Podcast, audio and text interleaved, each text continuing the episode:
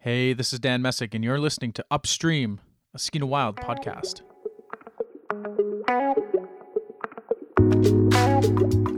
Upstream will explore the people, culture, science, and of course the salmon from all across the Skeena watershed.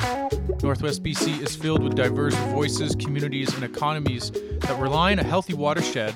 So we'll dive into the work being done every day on the ground to ensure our way of life and salmon have a future and that the Skeena stays wild.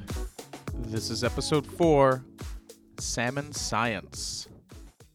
But before we get to that, if you call Skeena Wild's headquarters in Terrace, BC, you might hear this. Good morning, Skeena Wild. This is Nita. Officially, she is the office manager for Skeena Wild. Unofficially, she is so much more bookkeeper, resident hugger, keeper of the swag, and one badass organizer of all things. She keeps Skeena Wild on track and ensure the bills get paid. She's also spent majority of her life in the Skeena region, and salmon in the river is as familiar to Nita as breathing air. You've experienced many Skeena summers over your lifetime because you grew up in the region and you grew up in Kemano, as I understand it. Maybe let's start there. Tell me a little bit about what you remember from growing up in Kemano. Well, yeah, I was actually born here in Terrace, and we moved to Camano. I think when I was like seven or eight or something, and uh, yeah, it was a pretty amazing place to grow up. It was um, at its kind of peak when it was thriving. It had about 325 or 350 people that lived there, and a little school and all the amenities. But really, there was not a heck of a lot to do there besides fishing and outdoors. And we were always, my parents were big for going out fishing on the river in the evenings, and we had an ocean boat and go out for weekends. And my dad was a hunter, and we'd go mushroom picking. And I'm sure that's half of why I've ended up doing what I'm doing today, just because growing up there. Yeah, amazing. Um, what's your first memory of, you know, fishing or salmon, um, or you know, being out on the land? What do you remember the the first kind of experience that you had? Oh my goodness, I, like I said, it was just it's so ingrained in all my memories of childhood. Um, yeah, probably going out after supper in the evenings fishing on the river with my parents and just an hour just hours down in the estuary and at the Kemano River and exploring. I had my own little boat and rowing around and checking things out and um I can't I don't really have a specific first salmon memory because it was just a way of life for us there. So Nice. That's awesome. Um well, maybe tell me once you left Kemano, where did you go? Was it straight to Terrace? So high school only went to grade eight there, and I came out here and went to high school in Terrace, and then I took a few years, about eight years. I went and went to university for a couple years, traveled around to Australia, and worked different jobs, and lived in PG and Victoria and the Lower Mainland, and just nowhere else really felt comfortable like home. And so I came back here for a holiday one time and just was like why why don't I just live here? And then of course I ended up getting together with my husband who's also from Terrace. And yeah we just decided to stay and raise our kids here. And yeah we love it. Right on. Um we talked about this uh, a few days ago uh, but you mentioned some of the work you were doing before you got into salmon conservation work. Maybe tell me a little bit about that. What did you do at university? Well, I took a couple of years doing just general sciences, and then I took some years off to travel and stuff. And eventually I went back and I took a program, a technical program called Environmental Protection Technology.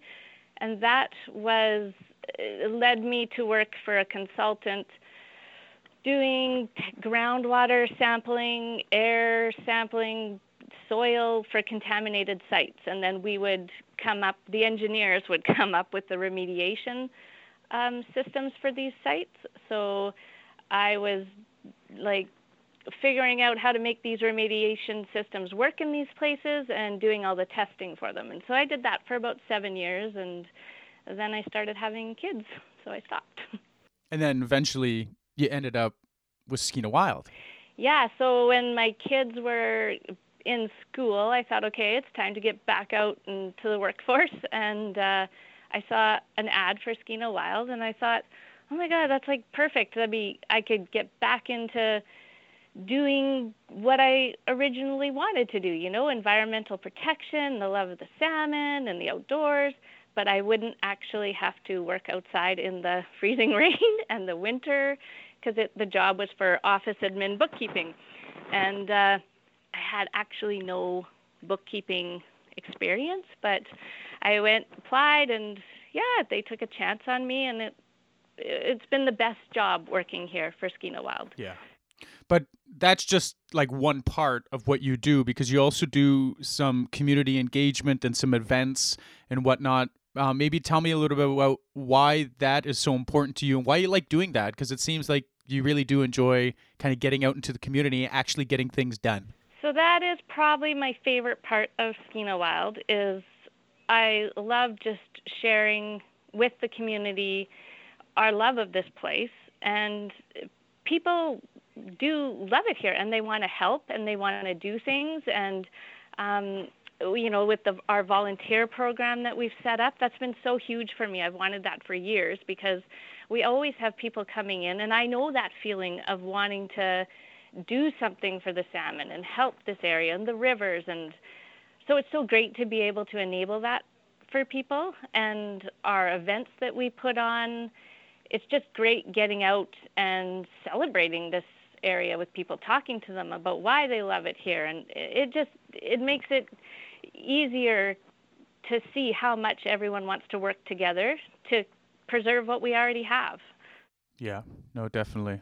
Why do you love so much working with Skeena Wild? It's been a, a number of years now that you've been the, uh, I guess, the, the driver of the boat, so to speak, in certain ways. You make sure that everything in the office is kept on track. You keep us all on track. Um, but you know, why have you stuck around? What is that that you love so much about salmon conservation that just keeps you going? Um, well, yeah, I've been here since 2012, and I think honestly, it's just because I love being able to come to work and feel like I am actually contributing to something. I'm I'm doing something worthwhile. I I do honestly think that the salmon are in a better position today because of what Skeena Wild is doing.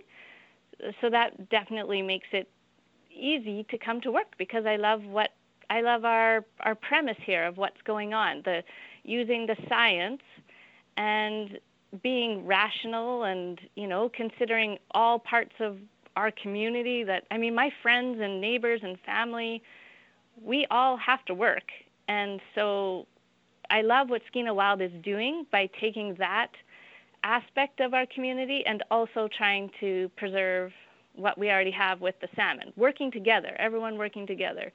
So it it makes it easy, and plus the team here at Skeena Wild is just so great, and yeah, it's just a really awesome place to be able to come to work and do what I love, and with people that are fantastic. The Skeena region is wild. It's rugged, it's untamed, it's natural, it's amazing, it's awe inspiring.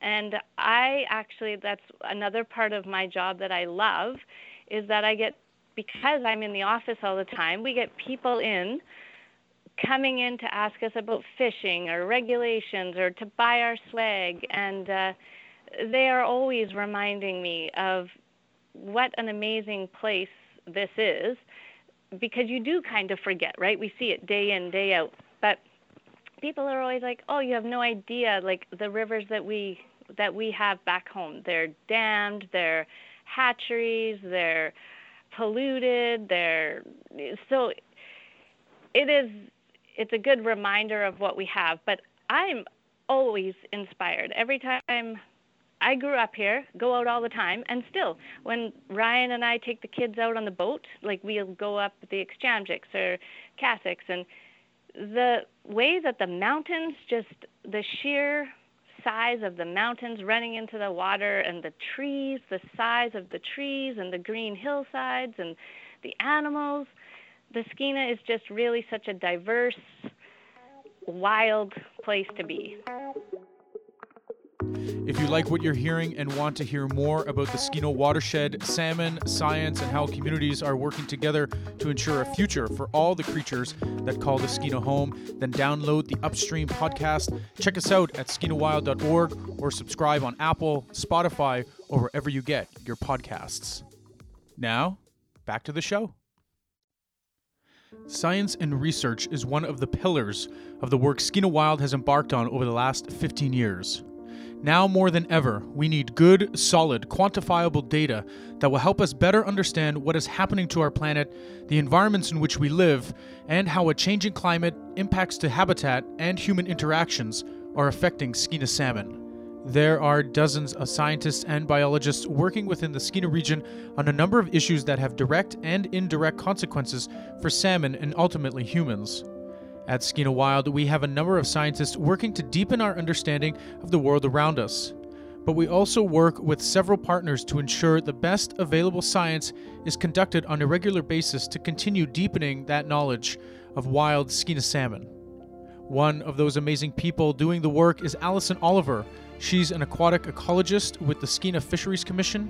She's worked extensively throughout the Skeena watershed over the last several years and knows just how critical natural spaces and salmon are for everyone in this part of the world. This interview was recorded earlier this year. My name is Allison Oliver. Uh, I live in the Kispiox Valley uh, outside of Hazelton, and I'm an aquatic ecologist. Allison, it's nice to nice to see you again. Yeah, good Uh, to see you. It's been a little while. Uh, crazy year, but here we are. Um, and like I was saying, I guess about a year ago, um, uh, you know, looking at emails, we kind of chatted about some of this and you know what's going on with salmon and wanting to talk more about it and, and the science work. But I guess before we get there, I guess tell me a little bit about how you ended up in the Skeena. Oh, geez. Um, well, I, I'm from the U.S. originally. I uh, finished a graduate school program in California and ended up taking a postdoc that was based out of um, the Central Coast. So it was on Calvert Island with the Hakai Institute. And so I moved to Canada in 2000 and, ooh, 2012, I believe for that, and um, and I, I worked there for uh, pretty. It was a pretty long postdoc, four four and a half years, and then my partner uh, actually ended up getting work up here, and I had been up here before and and absolutely loved it, but kind of couldn't figure out a way to get here because of what I was working on, and I just didn't. I was you know. I didn't know how to make the leap. So when he got the position, I, I followed him basically and uh, yeah, the rest is history. So we, we're in the Kispiox Valley, um, and just absolutely love it. Yeah. I mean, I guess maybe tell me a little bit more like what do you love about it? Because there's so many reasons why people end up here, which is funny. Uh, usually, it's it's the, the stories I've heard anyway. I've come I came for work, which was which was my issue. Uh, the car or the motorcycle broke down, and this is where it broke down, and I just ended up staying. And then for love, you know, and so so which I also I also have a little bit of that too. Um, but I guess what are some of the reasons why you wanted to stay? What is it about this place that just kind of captures you? I remember when I first moved up here, I went on a hike in the bush and I climbed to the top of this this I guess you'd call it a mountain that's out in the Kispiox Valley. And I sat at the top of it and and I couldn't hear a single thing that had to do with humans. Like I heard birds, I heard the wind, and I sat there for five, ten minutes maybe, and never heard a human noise. And it was just like such a calming, nice feeling. I mean, not that I don't like people, but but it was just like, wow, like this is amazing. Like, you know, you how many places can you do that these days where you can, you know, still be within a you know reasonable driving amount of amount of driving time to a grocery store, and be able to get out into the wilderness like that so easily and just like be in nature. So that that was part of it. Um, you know, uh, it wasn't the mosquitoes. Definitely, uh, don't have any role to play in this. I would rather leave for that month of June, actually. Um, but uh, but just yeah, the, really for me it was the the outdoors, the um, you know all of the all of the stuff that's here that you have to work so hard to see in other places, and uh, and just you know oftentimes um, being able to you know enjoy the type of lifestyle that's a little bit more rural um, grow your own food um, you know you know or, or go to your neighbors for food like that sort of sustainability factor i really enjoyed too. It's, uh, you know i tried to tried to live like that in in more urban places and um, and it's it's a lot harder actually. Um, so that was appealing as well. I liked that. Um, yeah those are the, probably the main reasons. Um, and and the access from here you know to the other kind of wild places in the north is phenomenal. To be able to go up north or to the coast um, you really can't beat it so. Was there any you know like the work you do now uh, a lot of it is is you know focused or has some sort of connection to salmon obviously. But was there any anything like that in your childhood like growing up in california? You know they have some pretty crazy rivers down there as well The columbia um, you know so was there any connection to that wilderness or that kind of lifestyle or nature um, that was instilled in you at an early age Yeah, well, my when I was young, you know, uh, my family we used to do a lot of outdoor stuff, um, camping. I started fishing with my dad when I was probably like five or six, fly fishing for trout and stuff like that. Um, mostly in the mountains in the Sierra Nevada, and and a little bit in the Rockies. Um, but we, you know, there's some pretty legendary salmon systems in California, and uh, and unfortunately, a lot of them, you know, have have gone, you know, gone uh, a, a, the way of the I want to say the way of the dodo, but they're not totally extinct yet. They're just uh, they they're just nothing compared to what they used to be. Um, but I do remember at a fairly young age being on one of those systems in the um, uh, a tributary to the Sacramento River, and seeing Chinook uh, for for the first time when I was young, and I and I just remember like being completely in awe and also pretty disgusted because they were like spawned out and you know dying. But the fact that you know these, I was totally in awe by the fact that these these animals could find their way home, like from where they were born. Like as a little kid, I remembered that was just like mind blowing to me. Um, and and I wouldn't say that I was like you know from that point on I was uh, going to study rivers and fish, but it was definitely something that like I still remember to this day. Really stuck in my mind. Um, but yeah, we did lots of outdoor stuff, um, a lot of camping, a lot of hiking. Um, and I lived uh, I lived in the mountains most of my life once I left home, you know, for college and, and through my kind of 20s and 30s. I, I was I was a, a mountain person, yeah. so yeah, I've, I've definitely done a lot of that, and and I I guess I credit my dad a lot to like getting me on the water. He was he he was one of the first people that took me out on the river to go fishing and stuff like that. So yeah. So I guess you know once you got up here and you know started to get a lay of the land, so to speak, and and and make it to to these rivers, make it to these big wild rivers that we that largely are still intact, um, that are filled with you know salmon um, uh, for a good portion of the year. You know, kind of what was going through your mind the first time that you went down to the river, whether it was the Kispiox or the Skeena or the Bulkley, um, and you and you and you went fishing or you saw you know fish here, salmon here in the Skeena. What was kind of going through your mind? Was there some flashes of you know childhood and seeing that for the first time, or was this something completely new and amazing? I remember thinking like fishing isn't that hard. I was like, oh man, fishing's so much easier when there's fish around. Um, because I mean, what I, you know, I started when I first, I think I first went steelheading in California. Um, and, and you know to be to be clear, Northern California, the rivers up there have lots of fish. Like the, the northern part of the state, they have a lot of fish. They have a lot of hatcheries too, but they do have a lot of fish. And pound for pound, they're um, more productive. A lot of those systems than than these up north.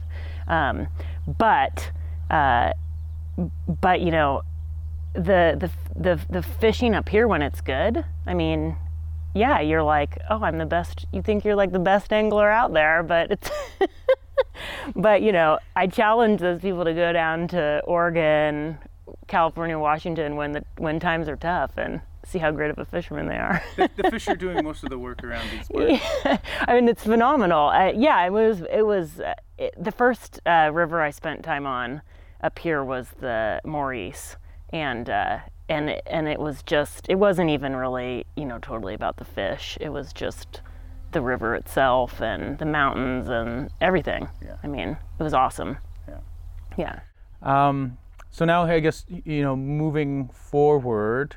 So let's talk a little bit about your work with the commission, um, because in recent years we've seen some hard times, you know, more or less for um, not only salmon but also you know people who are connected to salmon uh, for First Nations, for you know local other local communities, um, and and same ways for, for the economy. You know for a lot of uh, lodges and sport fishers commercially. So all around, it's it's been a bit of a of a crisis. But you know you're doing some work that's trying to you know ensure a long-term sustainability as best as we as we possibly can can have for Skeena salmon. So tell me a little bit about your work with the Skeena Fisheries Commission. So the Skeena Fisheries Commission, just for a little bit of background on what the Skeena Fisheries Commission is, is uh, an Aboriginal um, resource management group that's um, funded through DFO as a it's as an, an AAROM organization, which is an Aboriginal Aquatic Resource and Oceans Management Group. That the intention is to provide administrative, technical, and scientific capacity for um, uh, aquatic resource um, work. So we work. Uh, our our organization is um, is a, a, kind of a umbrella organization of three different nations in the Skeena. Um, so we uh, we represent. Uh, well, I shouldn't say we represent. We we work with the Gitxsan, the Gitxaala, and the Wet'suwet'en, and we have commissioners that kind of guide the direction of the Skeena Fisheries Commission uh, from each of those respective um, uh, First Nations, from their fisheries organizations that sit on our our, our board. Um, so the work that I do with that group, um, we have a we have a, a like a, a, fairly small staff, but we do kind of a variety of different types of work.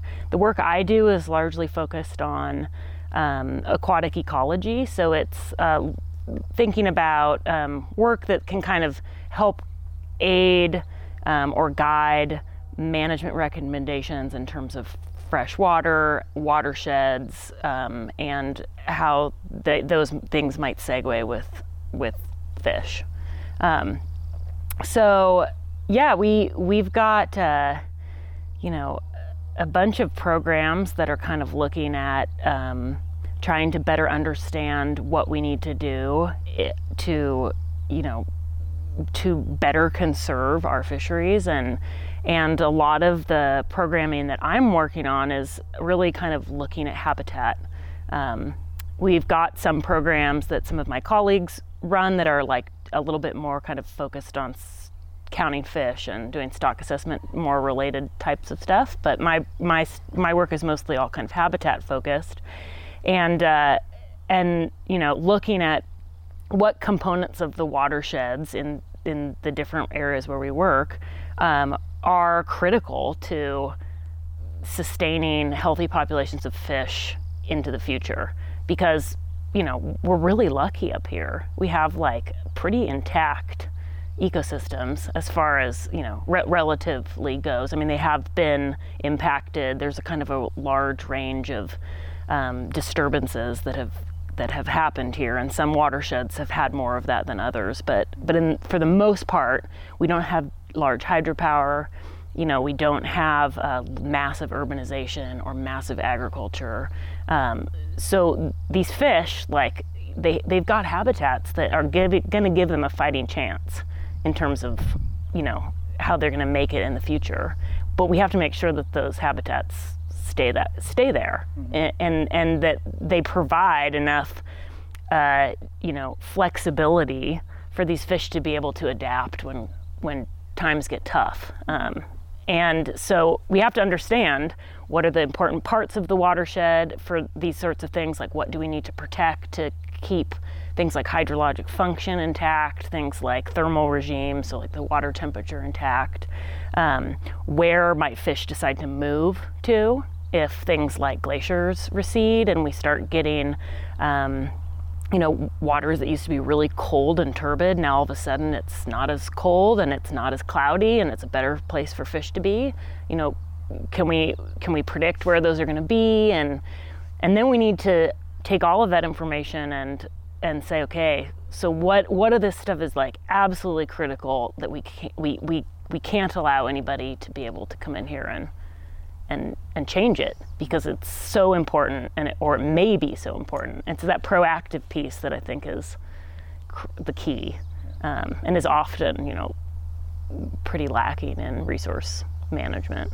Um, so yeah, the, and and we've got a bunch of different programs that are doing a variety of things, looking at um, yeah a lot of these different components of watershed function and how it what the role of that function is in maintaining fish populations and um, and uh, yeah, and it, and hopefully we'll be getting some pretty exciting results out in the near future.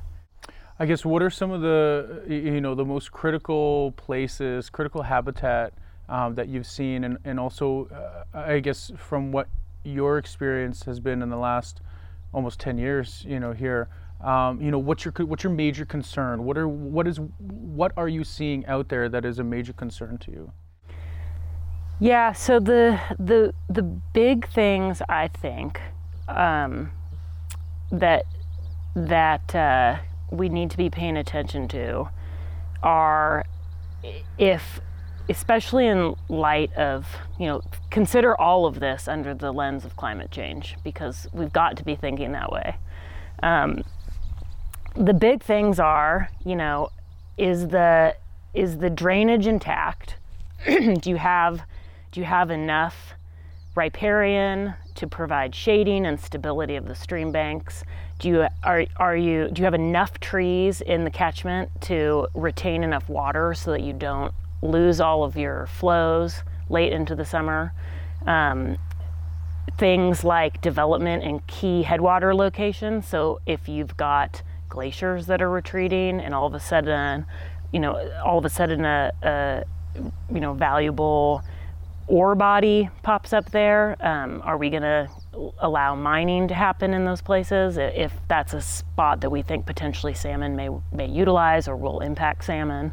Um, so it's thinking about like where where can we, you know, uh, where can we use the land in a way and where can we use the land and how can we use the land in a way that's going to be sustainable to maintain these functions and these pr- preserve these critical locations um, now but also going forward?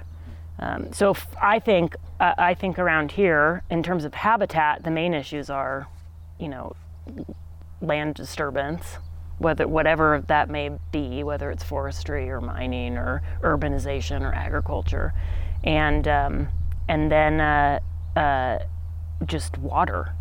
Like, do where do we have enough water, and is it, you know, can we keep that water quality high? Mm-hmm. Um, if you know, if you've got a catchment that's, you know, has a glacial source, and then you go in and, and, and that's feeding cold water into a salmon system, and then you go in and you you know, do a bunch of development at the headwaters, and now that cold water source that's so important to salmon is potentially contaminated.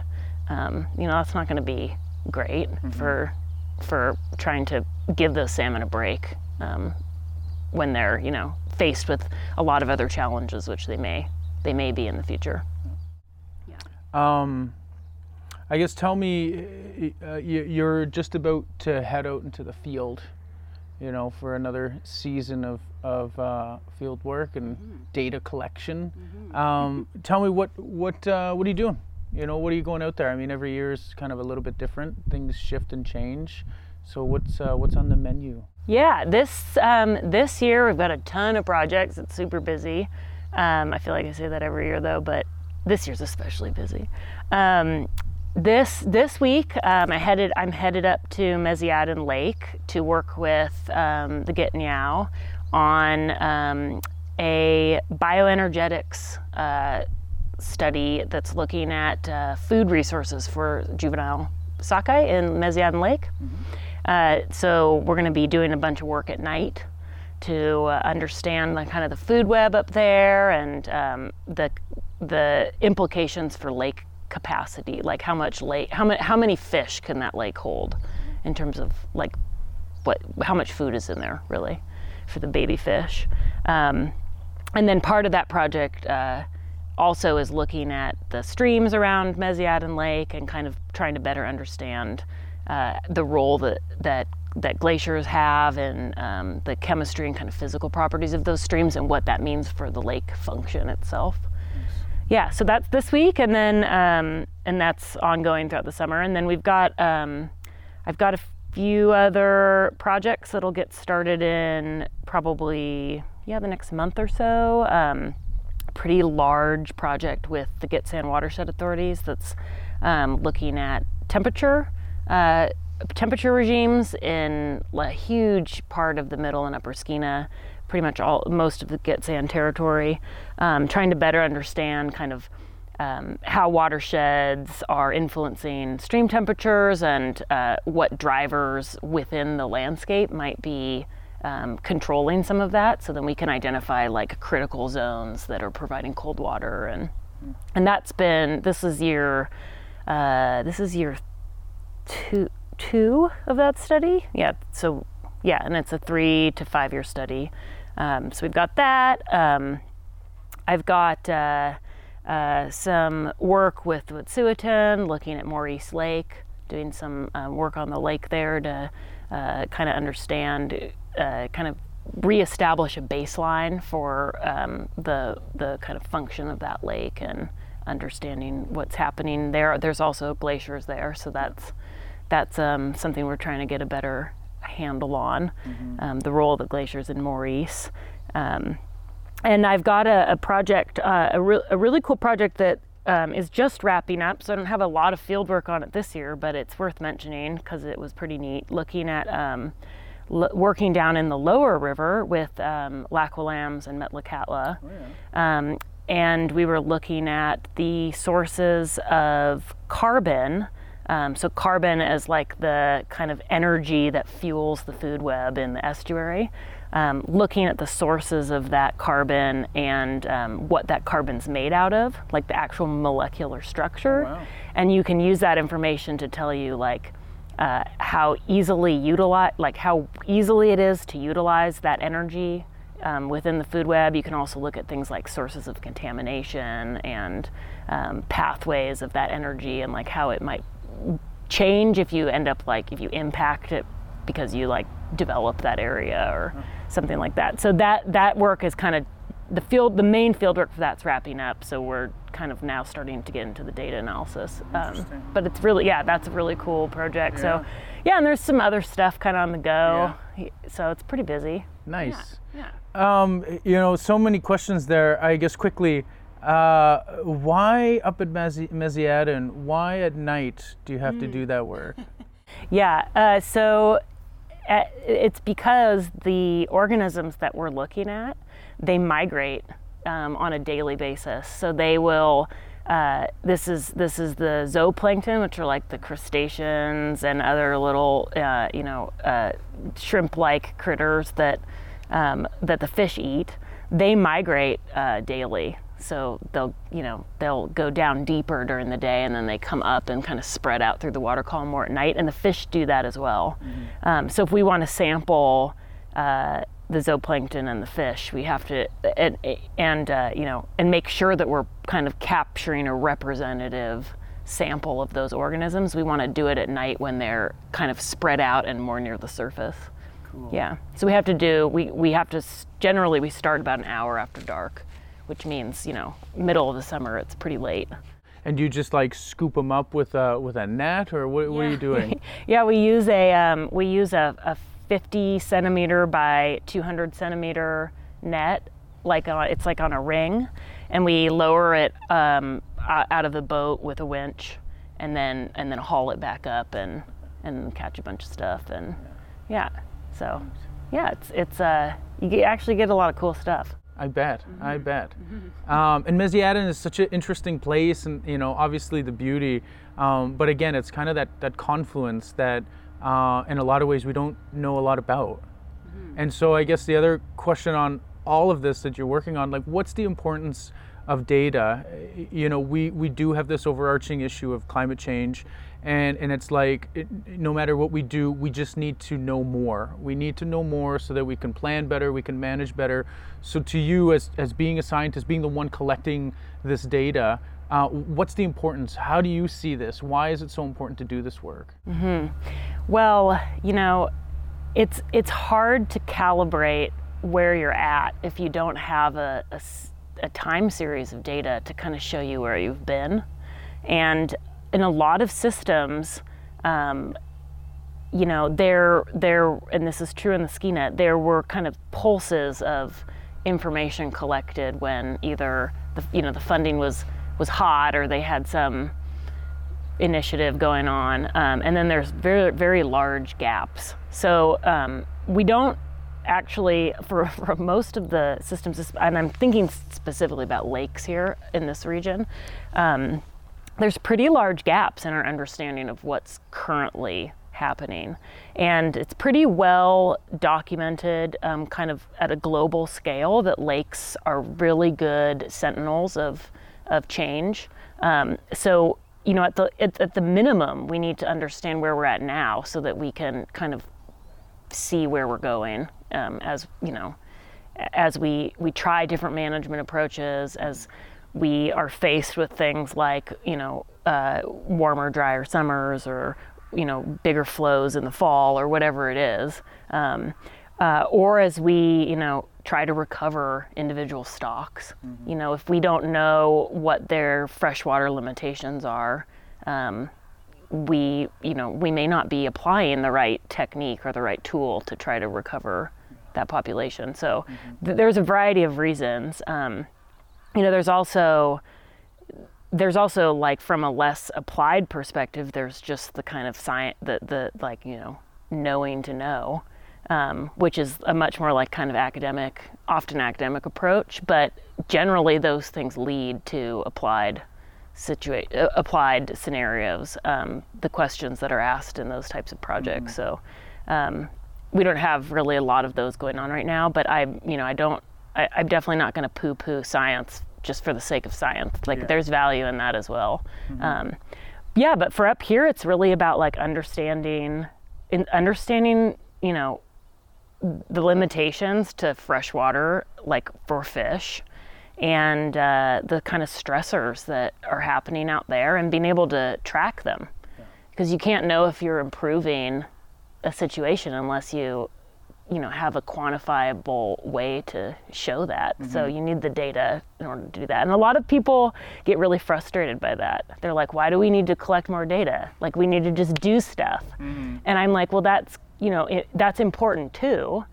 but how do you know if what you're doing is correct if you don't if you don't measure it if you mm-hmm. don't if you're not trying to you know measure it in some way um, because you know humans have definitely been guilty of that you know trying things and and they end up not being you know not quite getting the result that they they wanted so Yeah. yeah you have to kind of follow these things but Yeah. And figuring that out later and then having to adjust and Yeah. collect more data yeah and try another approach. Yeah. Um, all the while, you know, we're kind of wasting time in some cases, especially with climate change. Yeah. And and so, you know, you have a bit of a of an interesting position right now. You have a an ambassadorship um, that's focused on uh, talking about and communicating um, the science around climate change. So tell me a little bit about your ambassadorship and and you know, why why is this something that you want to take on, and, and what do you hope the outcome is? Yeah, it's yeah, it's really cool. It's um, so it's a program um, through the American Fisheries Society,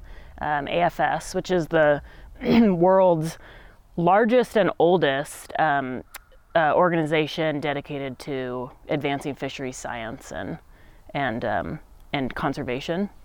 And they they put together this program to kind of try to provide the tools and skills to aquatic scientists to be able to better communicate um, complicated issues of climate change and fisheries. Um, and and uh, you know, so we spend a lot of time. It's it's it's quite a lot of work actually. We spend a lot of time, um, you know, practicing our you know various skills that we're taught, and we have a lot of speakers that come in and you know virtually. Um, we'll we'll talk about ways of communicating and um, and it's it's very it's fascinating because science communication is really hard, especially when you have you know topics that you might be really interested in, but you know other people just you know like I find like for me um, carbon it often is like the death word like if I bring up if I say carbon, people are just instantly out. So so that's the one that, you know, trying to figure out how to better but you know, but this stuff is important and it's super interesting. Um, but you have to know how to talk about it in the right way and you have to know how to talk about it in the right way to different types of people. Um, because not everybody learns the same, not everybody, you know, sees the world through the same lens and and so if you want to kind of make an impact and make people, uh, you know, see the importance in this stuff, then you have to figure out a way to, to reach them. And, and it, that's all about communication. So. Yeah. Yeah, it's a really it's a really cool program, and it's a super diverse group of people. Um, most of them are in the states, but there's a few Canadians and um, and there's a few folks in Europe. Um, but it's the first year, so I think they're going to expand it more um, going forward. But yeah, it's been pretty neat. So you know, like we we're kind of only in the very beginning of the program. It's a few years long, and um, so we're just kind of starting to to to work on skills. And I've so far I've picked like kind of the easier. Um, my easier research topics to talk about. You know, everybody, it's easy to tell people like fish don't like warm water and they can get it, you know, but it's harder to explain why like a molecule of carbon depending on what the molecular structure is, you know, why why would a bacteria when a bacteria eats that does that matter to fish? Like that's a lot more complicated in a climate change scenario. So, what is your hope for you know the future of, of salmon? I mean, we talked about it a little bit earlier. You know about maybe not going fishing or maybe limiting the amount of fishing that we do. Um, but I'm really curious uh, to ask you two things. One, in the work that you do and what you've seen in the last 10 years here, could you imagine a future without Skeena salmon? Um, could I imagine it? Yes. Do I want to imagine it? No. Um, I think it would be a it would be a travesty for the planet if that were to happen. Um, but I think that there's a lot of opportunity here to not go that way. Um, and and I think this region is uniquely poised in that regard. Um, that they're you know salmon are really adaptable. Um, they they have some you know plasticity, you know flexibility built into their their DNA that will allow them to um, capitalize, if you want to use that word, um, on the available habitat if if the if the habitat's there. So um, we've got the opportunity to, you know, keep these systems in in a in a good place for fish. But it's like you said, you know, it's not just about the habitat in the Skeena. It's also about all of the other things that those fish have to go through from the moment they're born until the moment they, you know, die, which is, you know, the ocean. There's a lot of stuff happening in the ocean. We won't even get into that. Um, the fisheries, the all the different fisheries. Um, there's predators. There's disease. There's all of these things that these fish, you know, for their entire since since they've been on this planet have dealt with. Um, but the rate of change of some of these things is accelerated, and that's what they can't handle. So, given the opportunities um, and a little bit of control on human part to try to do things more sustainably, um, maybe that means some years, you know, people are going to hate this, but maybe, maybe that means some years you don't get to fish, or you have to fish a lot less, or maybe it means in some systems you don't get to fish anymore at all. Um, but the fish will come back if you give them the opportunity to. Um, but it's not just one thing. It's not just fishing. It's not just, you know, the rivers being too warm. It's not just the ocean being too warm or there being too many sea lions or whatever it is. It's all of these things combined. Um, but where we do have opportunity to make a big difference, I think in the Skeena especially, we have a really good opportunity. So, you know, um, I don't think I don't think we will lose salmon here if we don't want to. You've been listening to Upstream, a Skeena Wild podcast. Over this first season, we'll speak with those on the ground working every day to ensure a future for Skeena salmon, the people behind the science that are increasing our awareness and understanding of one of the last intact salmon watersheds in the world, and what responsible development could look like. We'll also dive into what makes the Skeena such a significant and unique environment and how Indigenous nations and local communities are pulling out all the stops to ensure our way of life and salmon have a future here. If you want to hear more, check out skeenawild.org or subscribe to this podcast on Apple, Spotify, or wherever you find podcasts. And don't forget, tell your friends. Thanks for listening.